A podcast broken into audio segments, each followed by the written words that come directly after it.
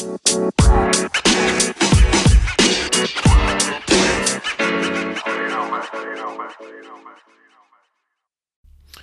to the Trade Secrets Podcast. I'm Alex Papadopoulos. And I'm Romina Papadopoulos. So, Romina, we want to talk tonight about money and how to make more money. Right. Um, I've been listening to some podcasts lately, looking at some social media, um, Tony Robbins style stuff, but not Tony Robbins himself, um, and and talking to a few people that have asked me for some help and some advice um, on starting their own companies and making a bit more money. Okay. So let's have a discussion about it because Sure. I, I think that we've got quite a lot that we can cover here. Mm-hmm. Um, from you know what can you just do to begin, and then but then how do you actually action it, and how do you keep it going beyond that? So we'll probably have have a few different episodes on this. Um, but first things first, um, you know, some people want to make more money. Simply, they may be in a job that just doesn't pay them enough. That's there, there's no horizons for them in the future. They may not even be able to afford a house with the with the career that they've got. Right. But I want to talk about something that I believe in is that everyone, no matter what they're currently doing, can find a way to do to make more. Not to do more, but to make more. Right, right. This is a like your side hustle maybe or or even, you know, a segue into just launching your own business or consulting or just doing something else that'll bring more income. So I think a lot of people do look at that as the first avenue, and maybe it's uh, maybe it's it's almost presenting themselves with a mountain that's just too high to climb, and that is they're they're currently maybe in a career that doesn't really matter what it is, and they see their next their next step as if I want to make it bigger, if I want to be my own boss, I need to start a company. I need to I need to do what my current boss is doing, and go out there and market and start something of my own. Yeah, yeah. I think um, I will often see that and experience that myself when you're working for somebody, obviously as an employee, that um, you can do a really good service for. But then, uh, yeah, you can go out and and get your own uh, business and set up your own website and get your own clients. So yeah, that's definitely a thing that comes up.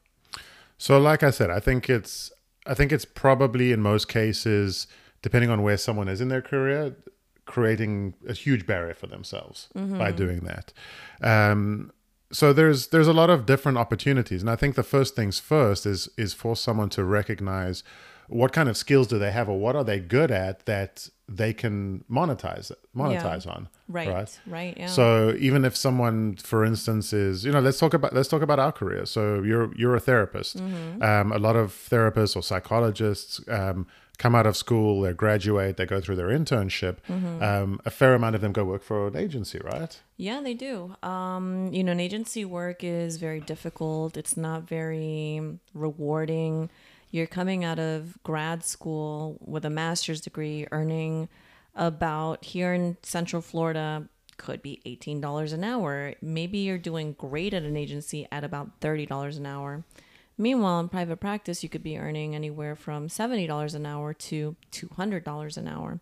So, yeah, you know, I think coming fresh out of grad school right into agency work, that's one of the um, biggest smacks in the face in terms of disparity in income with the same qualifications when working for an agency versus working for yourself. So there's and and that kind of money is like like you said, if if you're earning eighteen or twenty dollars an hour, even thirty dollars an hour, that's right now today in 2021 that's not enough to buy a house that's you know you're, yeah, you're especially not in this housing market when you're, where you're competing with little miniature uh, uh, corporations that are snatching up houses very quickly. So, and I think this is important is that in in a lot of different jobs like this, you're providing a service, whether you're self-employed or working for someone, you're providing the same service, but you're getting paid a, a fraction of that. Right. So this is this is where I want to get to my point. I think it's a good example of someone who's come out of school, working in an agency, working their 40-hour weeks, um, all of a sudden says, "Well, I I want to do more. My next step is to go private practice." But Yeah. that is it really is a big step because Yeah. you're guaranteed your income right now. If you go start private practice, what do you have to do? You have to start from scratch, find your own caseload. You can't steal your current patients or your clients and take them with you. Right. So it, it really is a it really is It a big requires step. a leap of faith, absolutely. So I think where where I want to get with this is that there's there's ways to get there without quitting your job and starting a company. Mm. And I think the one of the best ways, and probably again because of the technology we have today, is that you can start a little bit of a side gig, a Mm-hmm. little side hustle where you're you're qualified. You can start your own private practice on the side. Now that sounds tough. It probably is really tough in terms Mm-hmm. of working hours because you've got 40 hour weeks as it is or 35 hour weeks Right. and now you want to start building up and you know potentially even seeing what it's like to work private practice maybe doing some weekend clients or some in the evenings to slowly build up get a taste for it but you know get a few clients under your belt as well Yes. Yeah, I mean, you know, I immediately think of like attorneys, mental health practitioners, um, physicians. You know, these are going to be um, the types of trades where you can, you know, either work for a corporation or yourself. And yeah, it is difficult depending on how much you're working because you're going to have to try to squeeze time out in the evenings or on the weekends or just go ahead and risk everything. And you might have a downtime of like, you know, six months. So, but again, this is, you're talking about a side hustle, not necessarily quitting in something brand new. Well, what I'm trying to say is if if you you know you look at the disparity between those hours, and the same is very similar for a lot of careers. So in IT as well, if you're a developer, for instance, a programmer, Mm-hmm. the the difference in pay is is astronomical. If you're working again for for, Yeah. for another employer. You, you might be getting again thirty dollars or forty dollars an hour, whereas if you could find someone to pay you to Mm-hmm. consult or program directly for them um, under your own company, Mm-hmm. you would be earning th- three or four times as much. And I think that's where the difference is, is that no, it's not just about creating a side hustle. It's Mm-hmm. about creating a side hustle with an aim to make that your permanent Gotcha. hustle. Yeah. Because that's what give that's what will give you that freedom to now say, Right. you know what, I, I'm earning three times as much. I don't have to work 40 hours anymore. I can Uh-huh. set my own schedules to a certain degree Right. even if I work more hours, let's say you're doing big projects and you're a software developer, Mm-hmm. you're earning that much more. You can work a project, take two weeks off, take three weeks off. You're not constrained to working in that job anymore. Yeah. So my point is there's ways to get there without taking the big risk, Mm. cutting everything, hoping for the best in your own company, and then and then you know hopefully building up some clients. There's a way to kind of ease into it, but means a lot of work up front, and then let it take over. Yeah, and I, I also think that it's um you know the best way to do that is if you can find a delicate balance between exiting your safety net job and entering your own practice or your own business. And that's because if you completely jump ship um, and start your own business, you might be desperate. You might be a little too hungry. You might sell, yourself short with your fees and your rates in the beginning, which is, there's nothing wrong with that. And there's definitely plenty to be gained in terms of experience and, um, you know, learning lessons and all that stuff but um and then also if you're too cushy in your um current you know safety net then you might not be hungry enough um to get well that's a good point and that was going to be in my next one is that I, I see it quite a bit where people will kind of do something on the side but because they haven't fully committed Uh-huh. and there's i'm sure there's a psychological aspect to this if you haven't fully committed to it Mm-hmm. Yeah. it it now you've just got two safety nets now you're just working a lot Right, more earning a little bit more money Yeah, yeah, but it's crazy how pe- how dependent people are on those safety nets. Um, just very recently, I started flirting with the idea of actually expanding my practice and hiring therapists to work under me. And I did a couple of interviews, and these were people that were doing agency work, and they were earning. I'm, I'm gonna be generous because I don't want to say exactly what they were earning, but let's just say that they were earning thirty dollars the hour, right? And so I say to them, all right, well, I'm willing to pay you $80 flat fee, you know, and then anything I collect above that belongs to me. And even though that sounded amazing and fabulous to them and and I saw their smiles grow super duper wide when I told them that it takes a little while to build a practice, but I reminded them that there's still for every you know, three hours that they're working at their agency, two hours, they only need to have one uh, client with me. Um, even with that as a way to ensure that they can do okay, they still got scared. They, they wanted, they preferred the safety of that steady paycheck every week, even though it was a third or half of what they would be earning with me. So it's important to to realize this as well, that not everyone is destined to work for themselves. Mm-hmm. Not everyone is going to own their own company, have a corporation, Um, You and definitely need hustle and initiative and drive if you want to do that. So the world the world needs people working for them. Otherwise, everyone would be an employer, and we wouldn't have we wouldn't or have if you just don't have that initiative and drive, I'm sure there's other ways to make money, like investing and playing in the stock market or whatever. Right? There's other different side hustles. Right, you can play the lotto as well, Yeah, yeah, yeah, yeah, yeah. Uh huh. That works. Yeah, just as well as investing. Right. You can buy Bitcoin. Day trade. So something else that I think is important is is and I, and again I see this a lot when I when I um, talk to people who come to me advice is recognizing that there is something that you can do that you can monetize. I think almost in every in every profession someone has learned enough. Now we're not talking about the high school graduate who's flipping Yeah. burgers, but we're talking about someone who's been in some kind of job or has some kind of career. There's always something. There's always something. Right. Um, you know, for instance, I I, I was um, you know, you and I both both go to the gym a lot, right? And I was thinking about how does a gym, and I'm not talking about the big globo gyms who they make money by signing people up at low rates and hoping they never show up. But you look at the little boutique gyms, the type that we go to. Um, I wonder sometimes how do they actually make money? Right. Because they have very low attendance, a little bit of a higher rate. And then you look at all right, they they probably just turn a profit if if anything. But then you look at they've got coaches. How do those coaches make money? Mm-hmm. And you know, you start looking into one particular type of type of career. There's so much that you can do. You don't just have to work for someone, pick up a few hours coaching. Mm-hmm. There's personal training that you can do. Right. There's yes, there are certifications that can get you to um, becoming a massage therapist or something, Right. or um, even um, you know doing seminars. You can Yeah. do coaching, um, Yeah. group coaching. You can even what the the biggest trend right now is teaching other people how to do what you've done, or Right. sometimes in a lot in a lot of the cases, teaching them. Hoping you can teach them how to do something that you actually haven't done. You Yeah. have to be careful of those. Well, in my field in particular, there's a few different iterations of that. We can become something called qualified supervisors, where we can actually train um, brand new graduate therapists um, just out of school. Uh, the thing I'm looking into is becoming a tr- so specializing and uh, getting mastership training in a particular um, modality of therapy.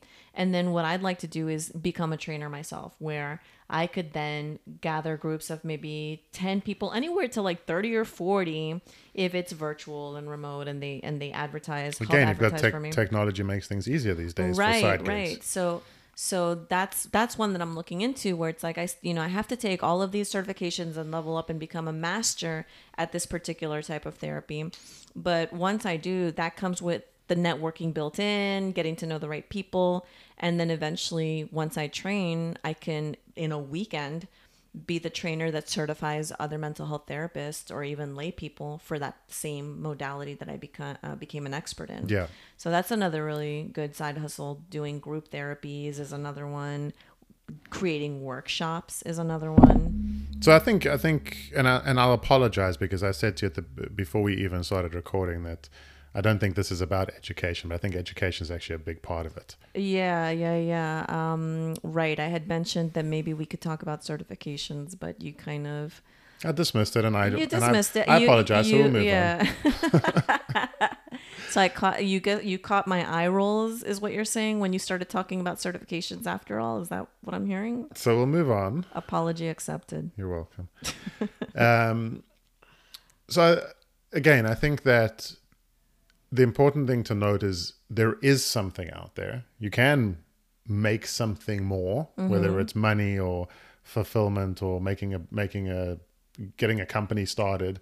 Um, it's important to realize what it is that you're good at, whether it is doing that job for someone else Yeah. you know, taking what you've learned at a company, creating a new company, doing what you have been doing, maybe even becoming a competitor Yeah. to your existing company. Be careful with that because there's probably legal problems that you're you might foresee. Right. Um, or it could be consulting, and when we talk about consulting, it's advising, Mm-hmm. um, and then there's even potentially teaching and coaching Yeah. other people who are starting that job or want to get into that career. True. Yeah. Absolutely.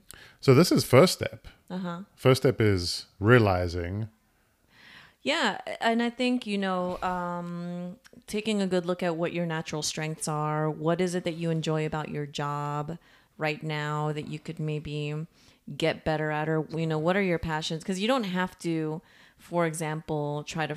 Let's say that you're in marketing, okay. Um, and you might want to freelance or become a consultant in marketing.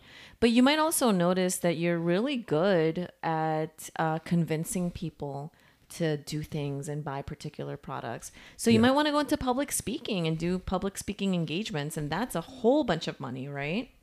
So it doesn't have to be, you know, taking your entire career and trying to find side gigs with it. You might just find that like one or two parts of your career could be enough to do something with on the side.